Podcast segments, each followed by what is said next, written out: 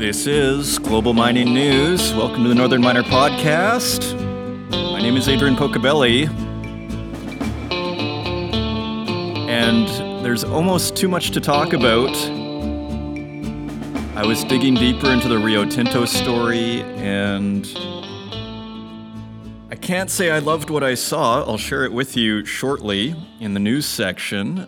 Uh, you can make your own mind up with that mildly shocking, maybe for me, maybe it was obvious from hearing the story last week and it all made sense to you what was going on. Call me naive. So, we're going to take a look at that. In our news section, once again, we're going to reopen with Rio Tinto blowing up the 46,000 year old Aboriginal site. Kind of mind boggling in this intensely ESG focused landscape. However, first and foremost, we have the Canadian Mining Symposium starts today. It starts today. And so there's lots to look forward to. I think you can still register if you haven't yet. I mean, there's a register button there. So I think we have as many as 1,600 people. Uh, it's really uh, pretty awesome uh, what they've done. So, congratulations to all the team so far. Let's see if we can all pull it off now. Congratulations for getting us this far. Let's say that. We'll save the real celebrations for after. Um, but yeah, I have a interview at 2:10 Eastern Standard Time, and that is with Gord Stothart of I Am Gold. And I think probably the first question I'm going to ask him is, how do you pronounce I Am Gold? It should be Yam Gold and so, if you want to find out about that, tune in at 2:10. But don't miss actually the beginning. I believe it starts at 10 o'clock. Anthony Vaccaro, Northern Miner Group publisher, will be giving a speech to open up the procession. I think our friend Dean from the TSX, Dean McPherson, a great guy who was, I believe, at the last two, maybe even three Canadian mining symposiums. He will also give some opening remarks at 10:15. Then at 10:30 we have the SRK Thought Leadership Panel, and I mean we have people from the World Bank, SRK Consulting, Centerra Gold, and so that's pretty cool. And then Nokia is involved. I love how they're broadening the sponsorships to places like Nokia.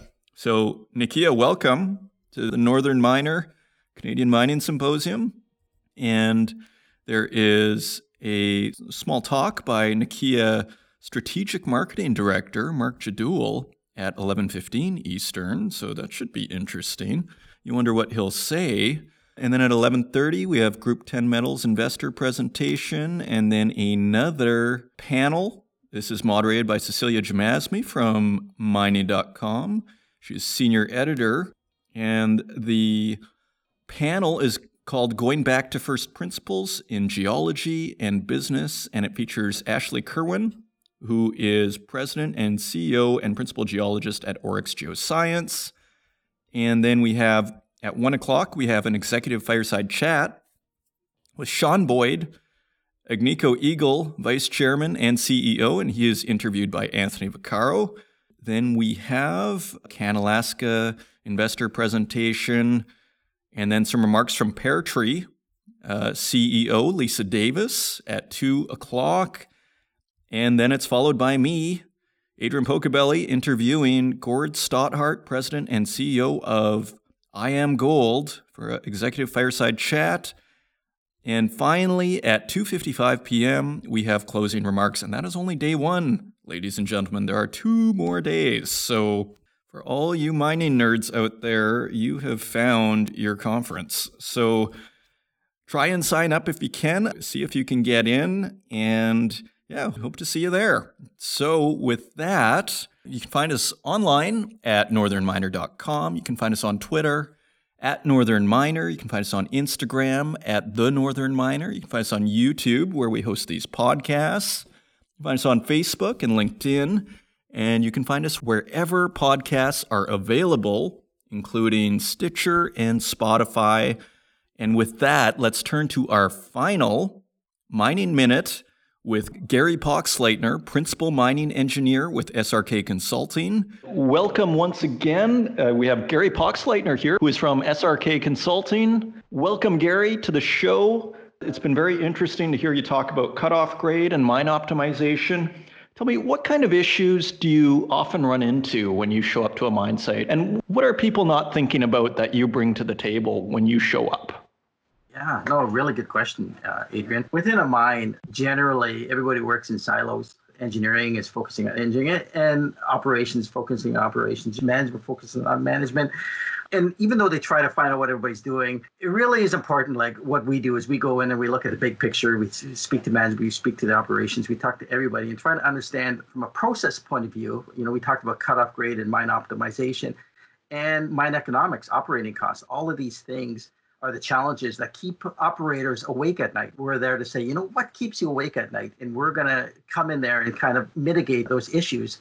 And usually it's all around reducing operating costs, increasing production, increasing the safety and throughput at the mine, and really taking those things that keep them up out of the picture and, and working with them to do that. Tell me, is this an ongoing process or do you guys basically show up, you give some advice and and that's it? Or is this something, or does it depend on the client? So usually with the client, uh, they often contact us directly and say, you know, we have this problem. Is this something we can help you out with? Or we might ask them, hey, you know, we're here to help. Um, you know, what's sort of keeping you up at night? What's what challenges do you have in your mind? Or do you want us to do an audit? We go to the mine, do a, a wide audit, take a look at their processes and take a look at their, their mine cost and productivity and see how we can help and improve those. I've worked in, in mining for 30 years, 20 years of those have been in mine operations and it was working in operations that have really i was often asked to help with the process and process improvement. Fight fires work with the teams to solve problems and that's why i got into consulting. Fascinating. Yeah it sounds like uh, very practical solutions are required. This isn't theoretical right? This is operations and getting the best results. And you know you can write the nicest essay in the world but that doesn't change anything. You have the rocks there that you got to figure out right yeah, for example, uh, Adrian, um, you know, one mine, uh, they weren't using backfill for the longest time. They were just filling their their stopes with waste rock, so they couldn't extract the pillars next door. And because they couldn't tight fill, the the stopes, the mine areas were caving in. And so they've invited us to go in and, and take a look and try to find a solution. And our solution was really to get backfill from one of their neighboring mines and, and tight fill all their existing properties and introduce a whole new backfill system to them. So that was one. And then they were able to extract parts of the deposits they weren't able to extract before because they didn't have backfill. And, and the result, of course, is process improvement, more tons, and a lower operating cost, right? And a more safe, effective way to mine. Well, that sounds like a wonderful note to leave it on. Thank you once again for joining us, Gary Poxleitner. A fascinating journey into cutoff grade grade optimization and mine optimization and general consulting. Thanks, Gary. Thank you, Adrian. And if you would like to learn more about uh, Gary's work and uh, what the services that SRK Consulting offers, simply visit them at srk.com.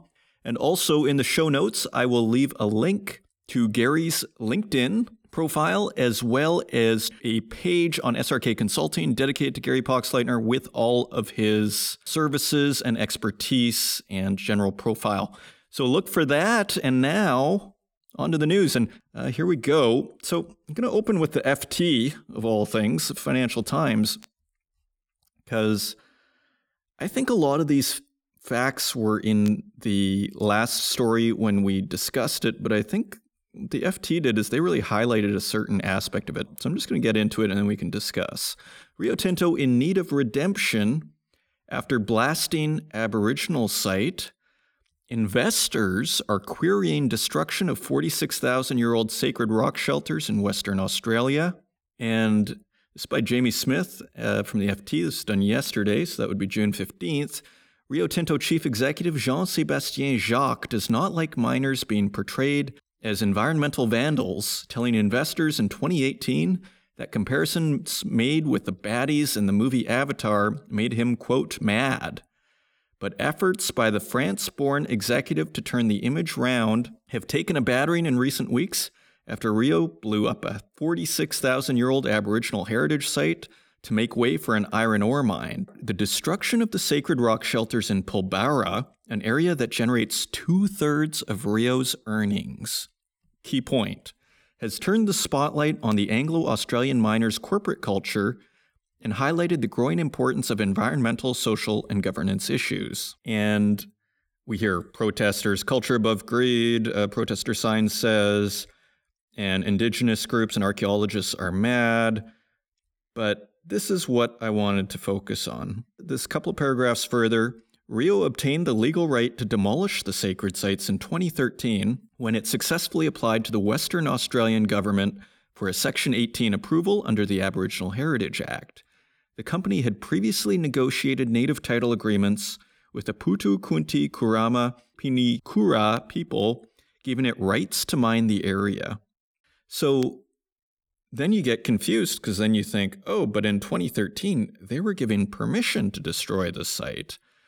So what goes on? But then the following paragraph. But Rio's failure to abandon demolition when more than 7,000 significant artifacts were discovered during an archaeological dig in 2014 has sparked an international outcry. So, according to the FT, they got permission in 2013 and they knew it was some kind of site, but then in 2014, they discovered 7,000 significant artifacts. So then all of a sudden they realized that this was more of a significant space than before. And then, nevertheless, Rio went ahead. And then we go to the apology, which we did see last week, and I should have been clued off, and maybe I was a touch, because I remember saying how I wasn't impressed with their apology. Quote, We are very sorry for the distress we have caused the PKKP, an Aboriginal group, in relation to Juukan Gorge, and our first priority remains rebuilding trust, he said on Friday. This is Mr. Jacques, the CEO of Rio Tinto. Now, I kind of picked up on this a little bit last week, but really uh, it should have been a bit of a clue. We are sorry for the distress we have caused. So they are not sorry for destroying the site. They are sorry that you're sad about it. Okay? So then they say that their first priority remains rebuilding trust. It seems to me that their first priority is money. Am I wrong? It seems to me their first. So this just seems like a bit of a falsehood. Our first priority remains rebuilding trust. It remains rebuilding trust. Uh, yeah, after you've destroyed the site. What I found shocking about this is that they knew what they were doing. And again, maybe I should that should have been obvious from the last story, but that little detail I think is very interesting. It's they had the legal runway from 2013 to go ahead. Then 2014, all the archaeological evidence comes out that shows that this is a significant site, and they went ahead with it. This is the issue. And yeah, so there is an outcry and an uproar, and I think that is a very, very good thing. And you see the mixed messages that Rio Tinto is sending. They're putting a billion dollars into ESG, and then they're knowingly destroying archaeological sites in the name of money. I mean, this is classic 1980s style corporate vandalism. Okay. And so their whole message, uh, they might as well throw a billion dollars in the river. Right? Yeah, so that's Rio Tinto. And I saw this other story from Reuters that it sounds like the Australian Senate is going to look into it. And BHP, that's our next story, is backing out. They were had all these other Aboriginal sites from 15,000 years ago that they were going to run over and demolish. So uh, now something from just in Reuters here, and the story is called Rio Tinto Chief says sorry for sacred cave blasts. Australia starts inquiry.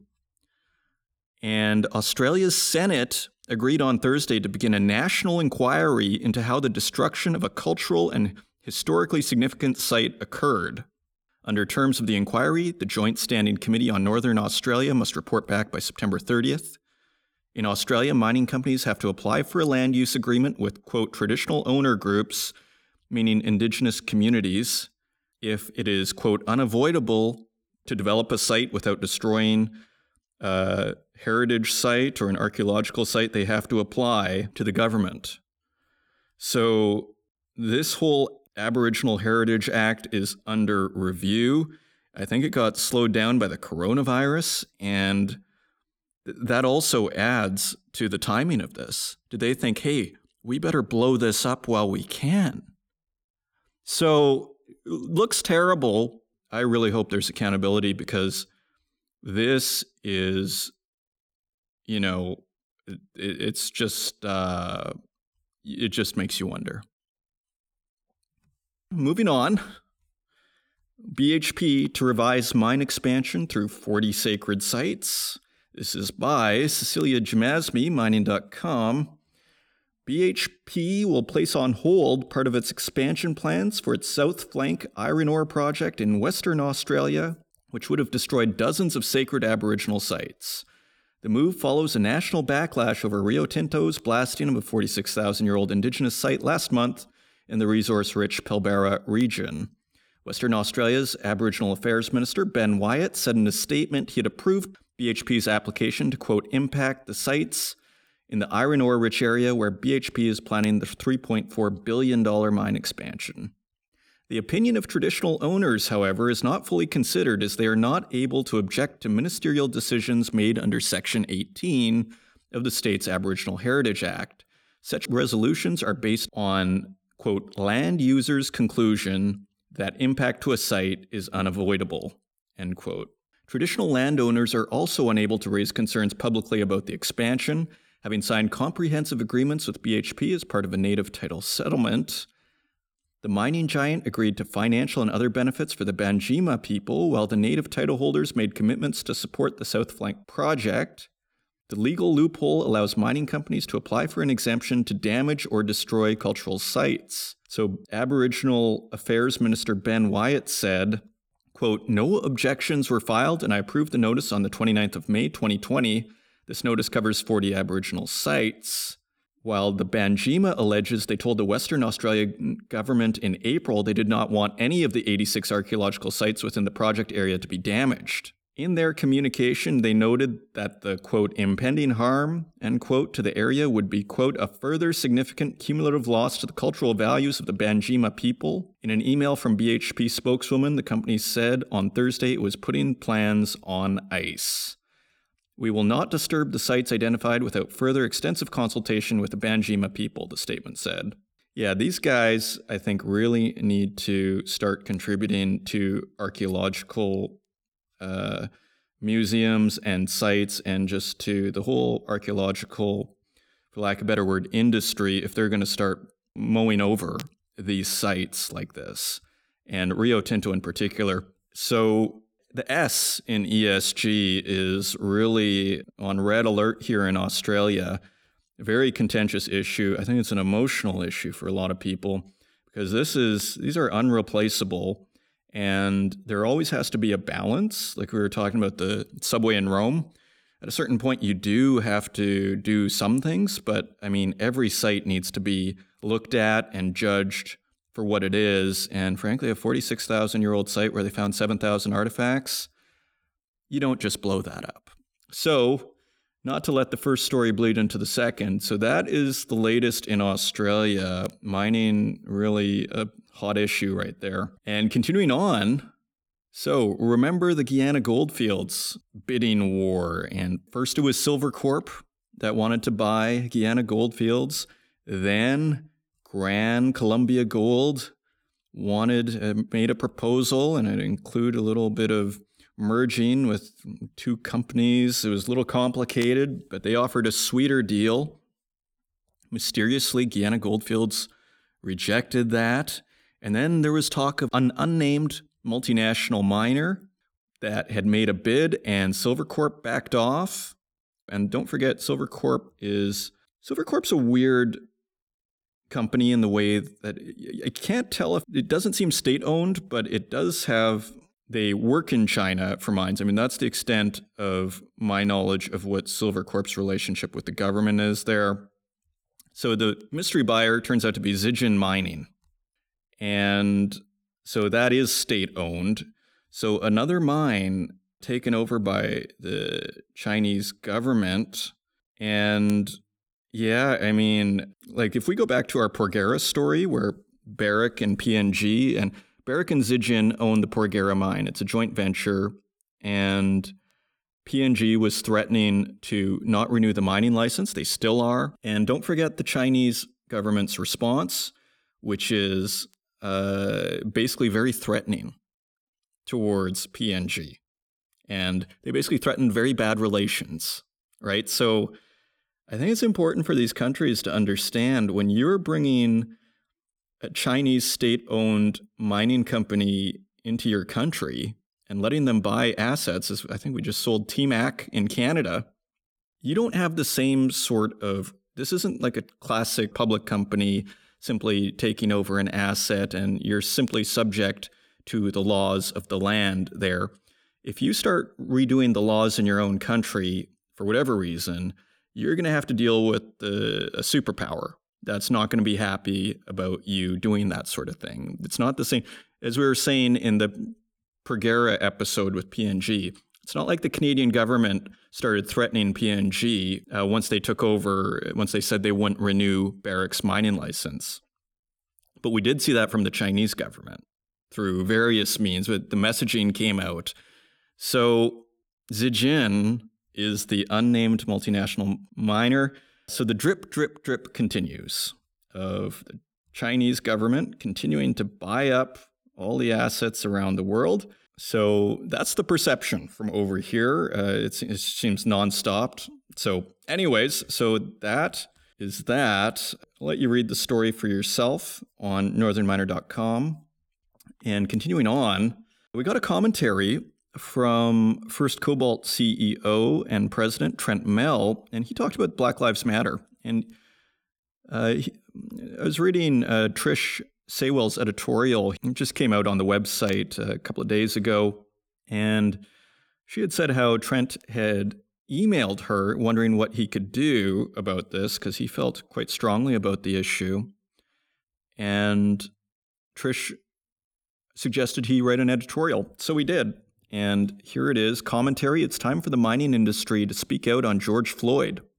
Trent Mell, President and CEO of First Cobalt. George Floyd has galvanized the world in a manner that countless other race related murders have not.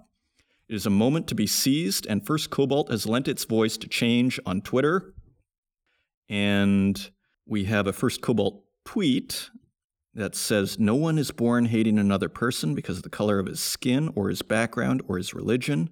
People must learn to hate. If they can learn to hate, they can be taught to love. For love comes more naturally to the human heart than its opposite. That's by Nelson Mandela.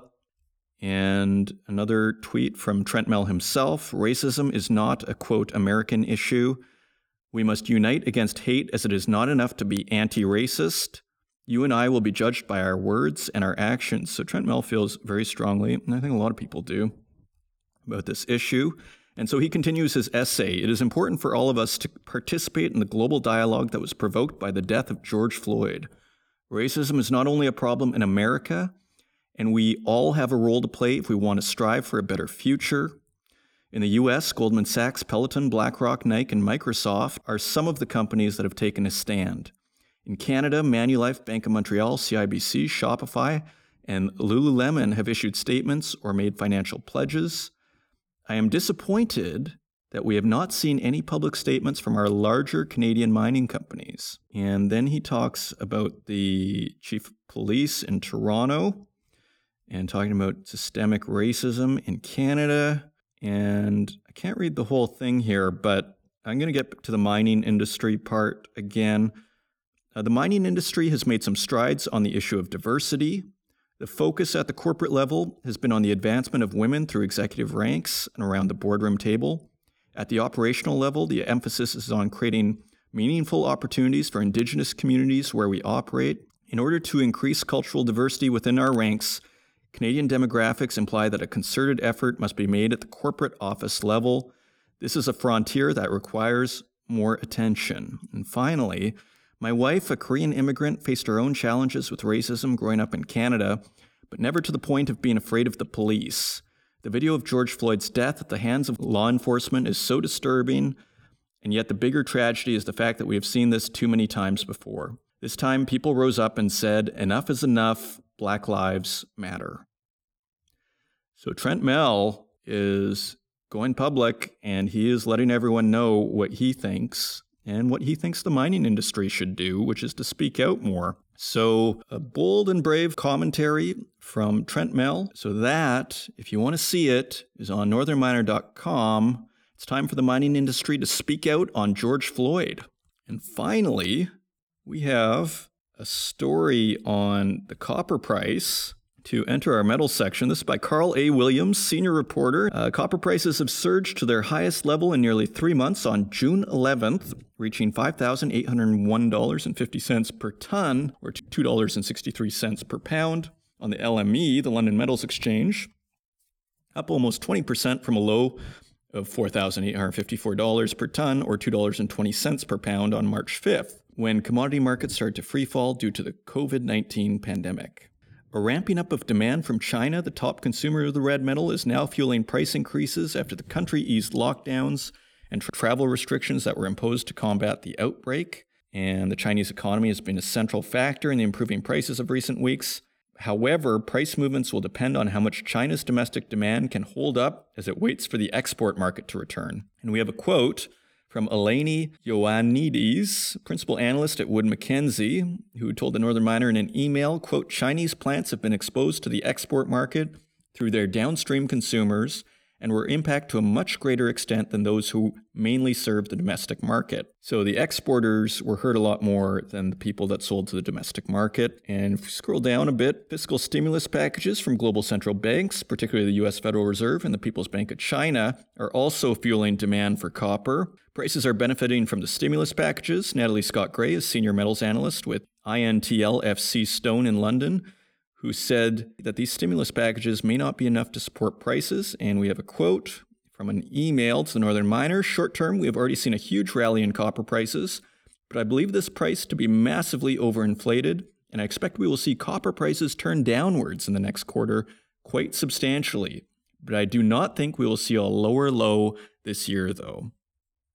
So maybe that checkmark or square root recovery from Scott Gray in the longer term, however, Scott Gray believes that although the outlook for copper markets is bullish, the demand for copper from the rest of the world is unlikely to return to 2019 levels for years to come, restricting prices.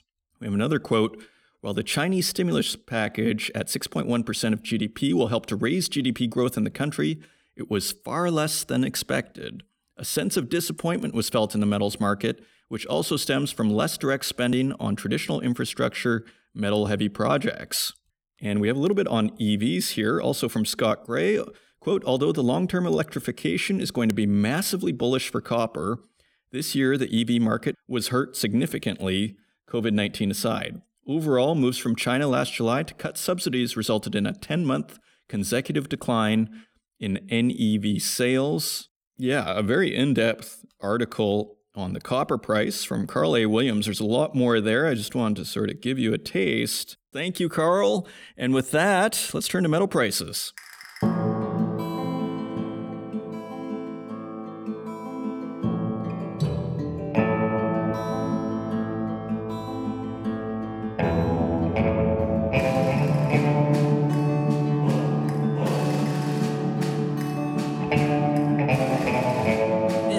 Metal prices, we'd like to thank Infomine.com for providing us with these prices each and every week. And if you'd like to find them online, just put in Infomine and metal prices into Google, and these prices will appear. And on June 16th, gold is trading at $1,729.13. That is $20 higher than last week's quote. Silver is trading at $17.42 per ounce.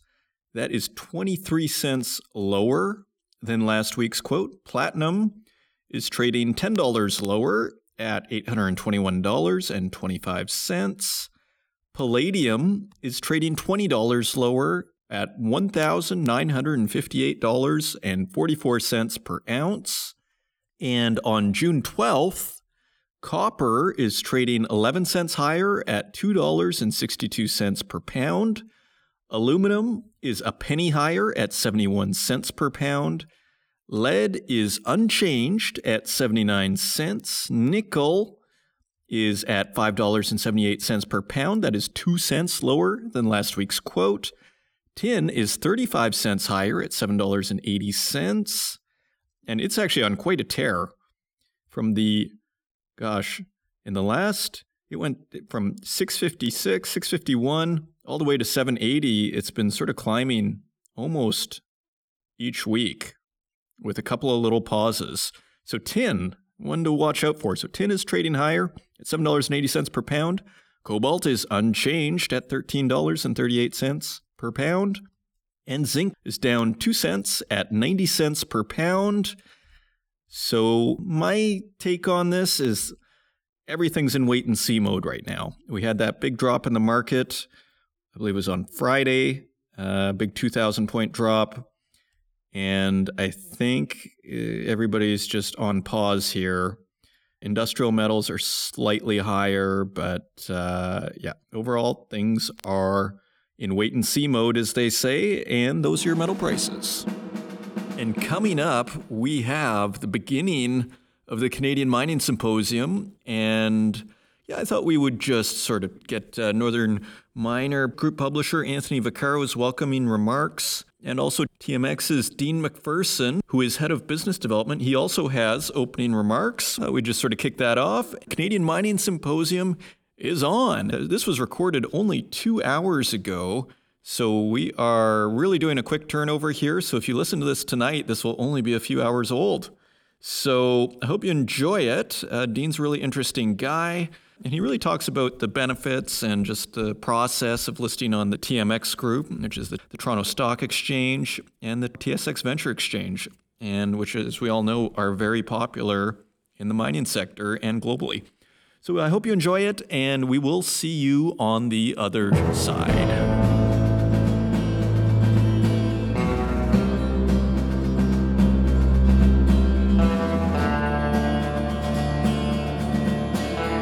I would like to introduce you to your host of the Mining Symposium.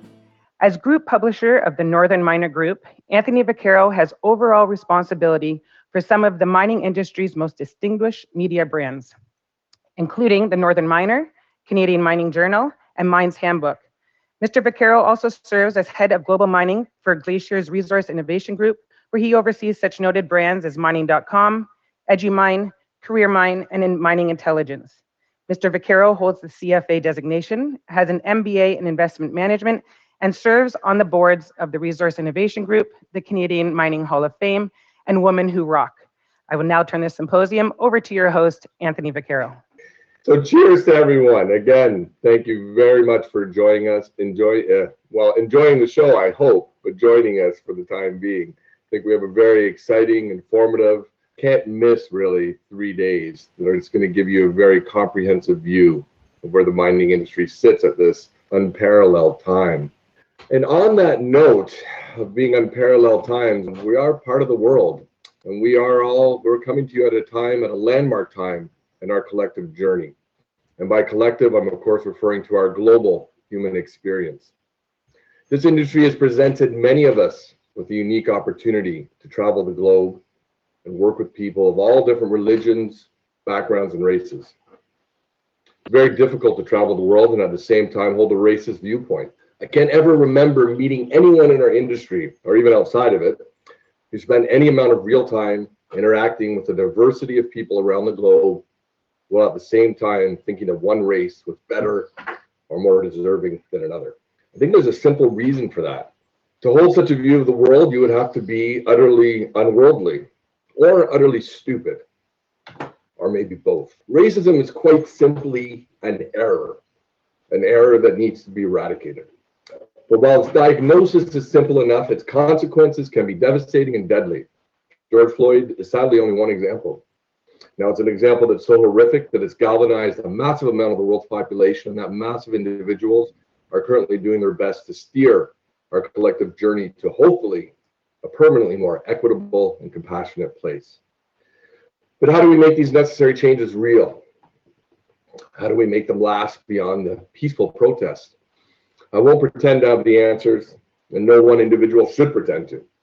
It's a collective path that we have to chart, and the first group of people we need to listen to are those that have been subjected to the pains of a backwards mode of thinking. There are a number of ways to do that, whether it be listening to people in your own social network or actively seeking out the great of sound opinions on the matter that are already on the record. From there, a collective path is best charted when we all use our voices to convey our own shortcomings and our own experiences. For my humble part, I'd like to add this to the conversation.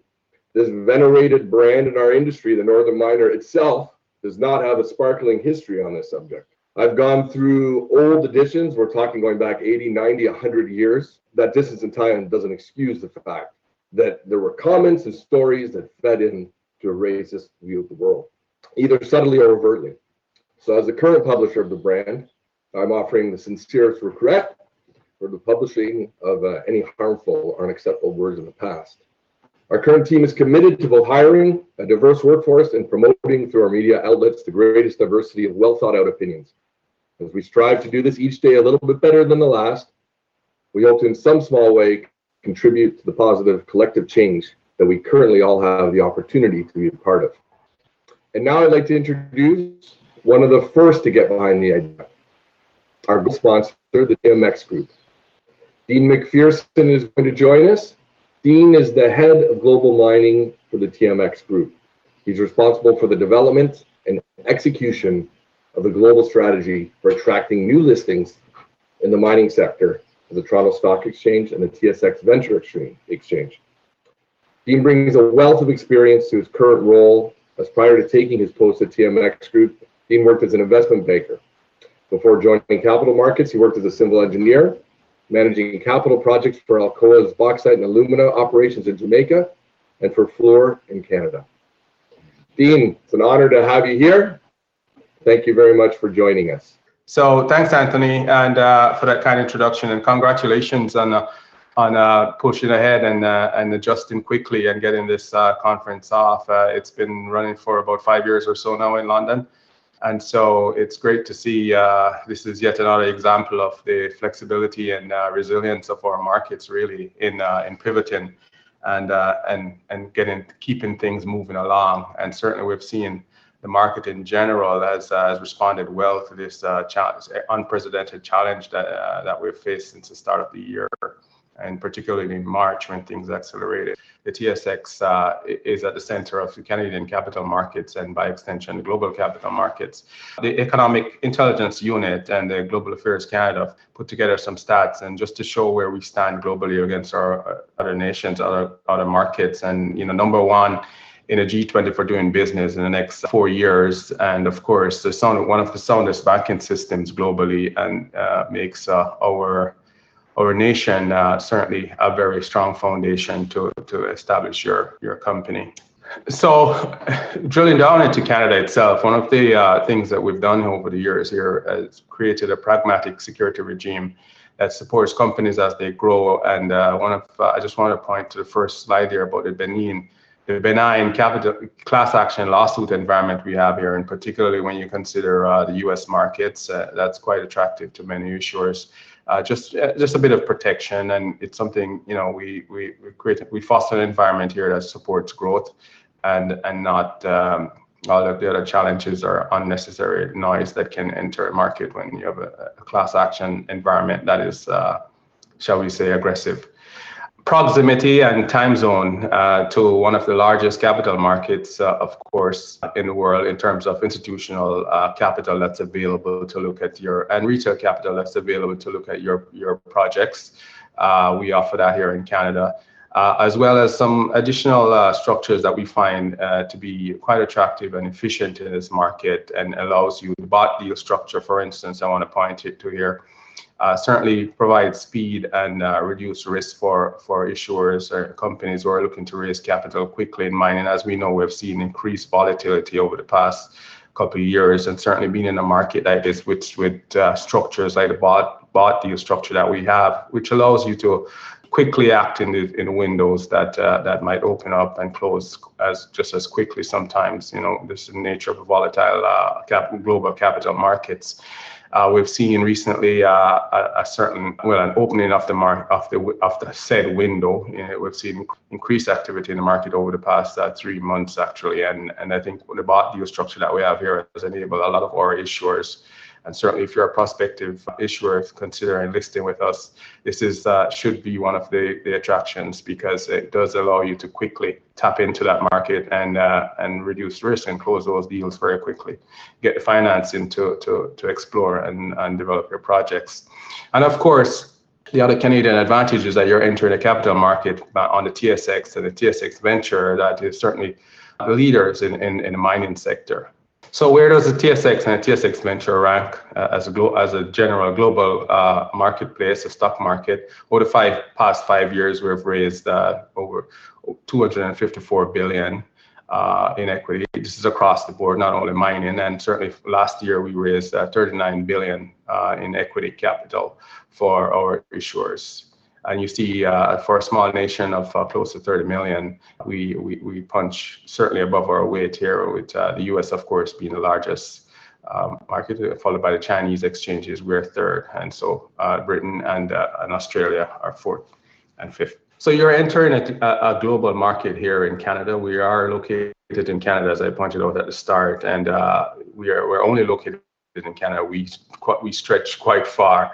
Uh, you'll see 25% of our member firms for the TSX TSX Venture are are headquartered outside of Canada, and 40% of our daily trading originates from outside Canada. So you are entering a market that's uh, uh, grounded in Canada, stable uh, financial market but uh, it's a global market at the same time. And, and you'll find global investors and global participants reach out to our market, particularly in the mining sector when they're looking for opportunities. These are some of the institutional uh, investors, and we're, ta- we're our estimation along with uh, some sources at the bottom there, uh, money manager advisors, uh, manage money advisor services, etc. Estimate that we're looking at the institutional market of about 5 trillion Canadian dollars. The estimation is that this institutional market ex- that extends beyond Canadian border. This is only in Canada, mind you.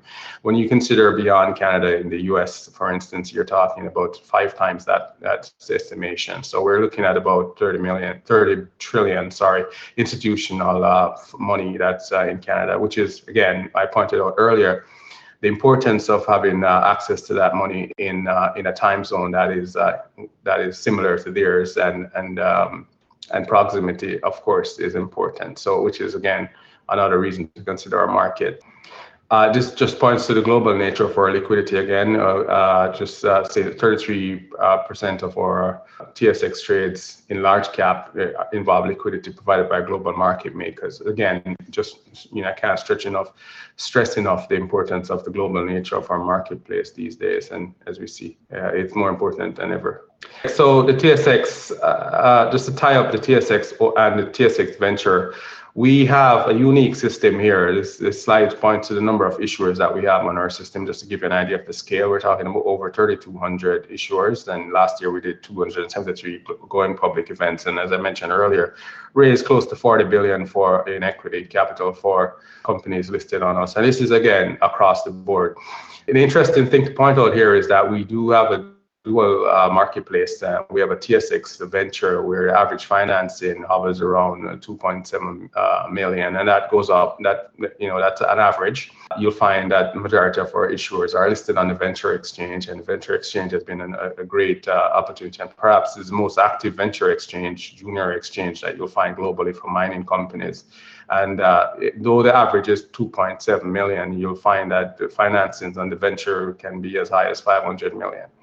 So uh, that's interesting to note. And uh, you know, uh, the graduation process from the junior market up to the senior market is quite aggressive. We've had about close to 700 companies since we uh, we started this uh, the the tracking the numbers, uh, which is about 20 years ago. Uh, we've had about 700 mining, 700 companies graduated up to the big board, and some of the largest mining companies that you may know actually started out uh, on the venture exchange. Uh, the TSX uh, mar- uh, average financing is close to, to 70 million. So digging into the mining sector in particular now, as I mentioned at the start, you are entering a marketplace that is the leader in, in the mining sector. Uh, we're number one uh, globally for mining. I mentioned we have about 3,200 overall uh, issuers listed across all sectors on our marketplace. For mining, uh, we have 1,138,000 uh, mining companies listed on both the TSX and the TSX Venture, and, and this is at the end of last year, at the end of 2019. We are number one for listed mining companies naturally globally, and our nearest competitor is close to half of what we the number of companies we have listed. So you're entering a market that knows mining that uh, is uh, it's half of our business is mining. We're close to half of it anyway. We're uh, we're it's an important sector for us, and it, and and it shows. And you'll see later on in the week when we talk about some of the things that we're doing to help our issuers on Thursday, in particular around ESG, which is a big issue, and I think it will continue to be a big issue, even more so than ever. You know, naturally, we have more mining companies than anyone globally. We also are, are number one in equity capital raise over the past five years. Uh, 37 of every 37 cents of every dollar raised was was through our marketplace, and it only follows by the fact that we have more almost twice the number of uh, mining companies listed with us than our nearest competitor. Uh, digging into diversity of our marketplace, which is always a question that that uh, that comes up, you know, uh, in terms of if you have a property in in Asia, Australia, it doesn't matter where your property is. Looking at the right hand side of this slide, you'll see 47% of the properties that are represented on our market, and these are properties held by issuers that list with us. Uh, only only 45% of those properties are in Canada. You know, uh, gold is is a strong is close to 35% of in terms of primary commodities being produced or explored or developed on our marketplace. Of you know, on those properties that are on the right hand side, gold represents the largest percentage, as you can imagine, and so they you know I think gold is. Um, those issuers are enjoying quite a bit of run right now, and we'll talk about that later in the week, I'm sure. Uh, copper is, of course, you know, the importance of copper. We all know that if you're in the sector.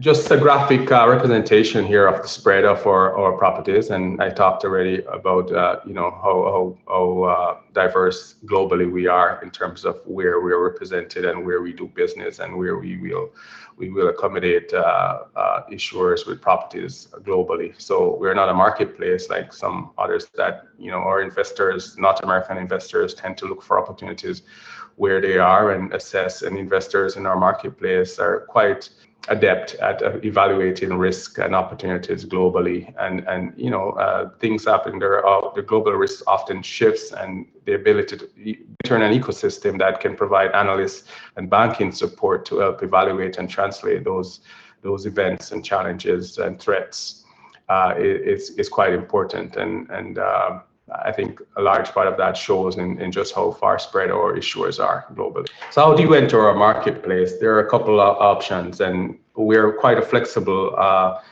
market to enter. We we tailor uh, opportunities to to enter uh, the Toronto Stock Exchange or the TSX Venture Exchange.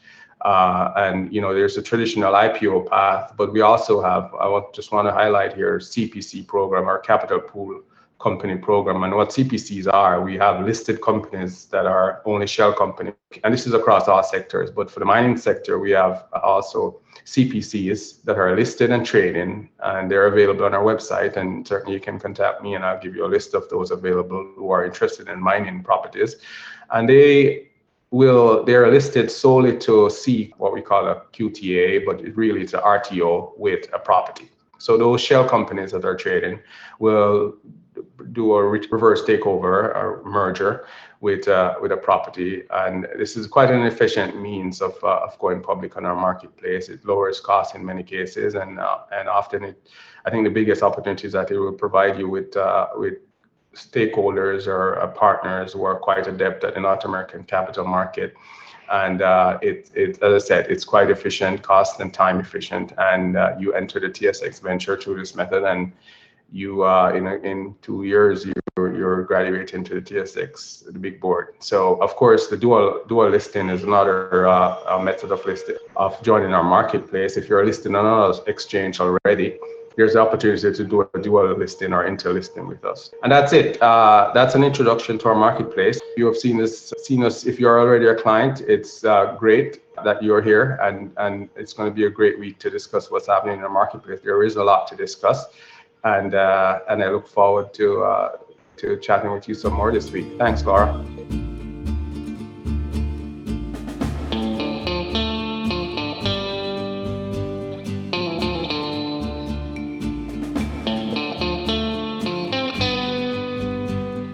I miss Drinks with Dean. That was probably the highlight. Well, I don't know if it was the highlight of last year's CMS, but it was one of the highlights for sure. Last year's Canadian Mining Symposium in London, having drinks with Dean. That was fun. Anyway, I hope you enjoyed the show. We have three days going here, so if you're listening to this tonight, again, you'll have two more days. You can still go to the Northern Miner website. I believe you can still register. Uh, just go to the banner at the top of the page. Until next week, take care.